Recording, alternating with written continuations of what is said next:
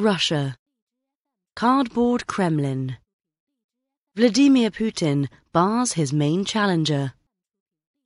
Two leading politicians delivered their New Year's greetings to the Russian public this week. One was the president, Vladimir Putin, who has been in power for 18 years and is planning to stay for at least another six following an election due in March. The other was Alexei Navalny, the only truly independent opposition leader. He is also the person who poses the biggest challenge to Mr. Putin and has consequently been barred from standing.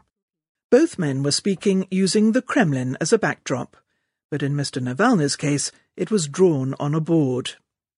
The latter image carried a message. The upcoming election, in which only candidates approved by the Kremlin will be allowed to run, is a cartoon and genuine politics are unfolding outside the castle's walls and beyond its control. As part of this process, Mr. Navalny has called for a nationwide strike on January 28th to launch a boycott of the poll.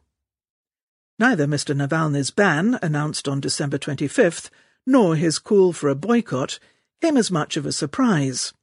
Ever since he galvanized huge street protests in Moscow against rigging in the legislative elections of 2011, the Kremlin has sought to neutralize the threat he poses by engineering fraud charges against him and slapping him with a criminal conviction to disqualify him from running for the presidency. Mr. Navalny has successfully appealed to the European Court of Human Rights, though the court has no power to enforce its judgment.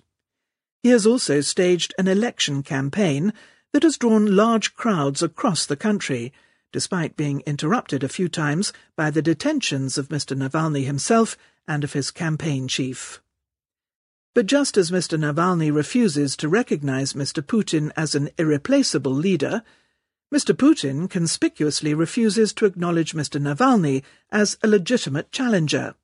He pretends not to notice him and avoids mentioning him by name, when Ksenia Sobchak, a liberal-minded TV journalist and presidential candidate, asked Mr. Putin why Mr. Navalny was excluded from the ballot, Mr. Putin said he would not allow the figures you mentioned to destabilize our country. Gleb Pavlovsky, a political analyst and a former advisor to Mr. Putin, says that Mr. Navalny has already seized the political initiative. Although the Kremlin can keep him off the ballot paper, it cannot keep him away from street politics, unless it decides to arrest him yet again. Far from neutralizing Mr. Navalny as a threat, the ban and the ensuing boycott may have made him even more dangerous. For all of Mr. Putin's authoritarianism, he still relies on the consent of the public and of Russia's various elites, and derives what legitimacy he has from popular support. The election is meant to be a way of demonstrating to the elite that the public still recognize him as their only possible leader. Although Mr. Putin's victory in March is assured, the success of the election is not. The purpose of Mr. Navalny's efforts, which include the boycott, agitation against the election, and the monitoring of its results, is to present the whole procedure as a flop, to minimize the turnout, and to expose any attempts to rig it. The aim of our strike is to cause maximum political damage to Putin, his party, and his cronies, Mr. Navalny told his supporters in another recent broadcast. Backed by 200,000 volunteers across Russia, he hopes to create a widespread public perception that the election is a fraud. Ms. Sobchak, who says she is campaigning against everyone, dismisses Mr. Navalny's tactics arguing that the system is too powerful to be tackled head on and can only be changed from within, which is what she says she is trying to achieve.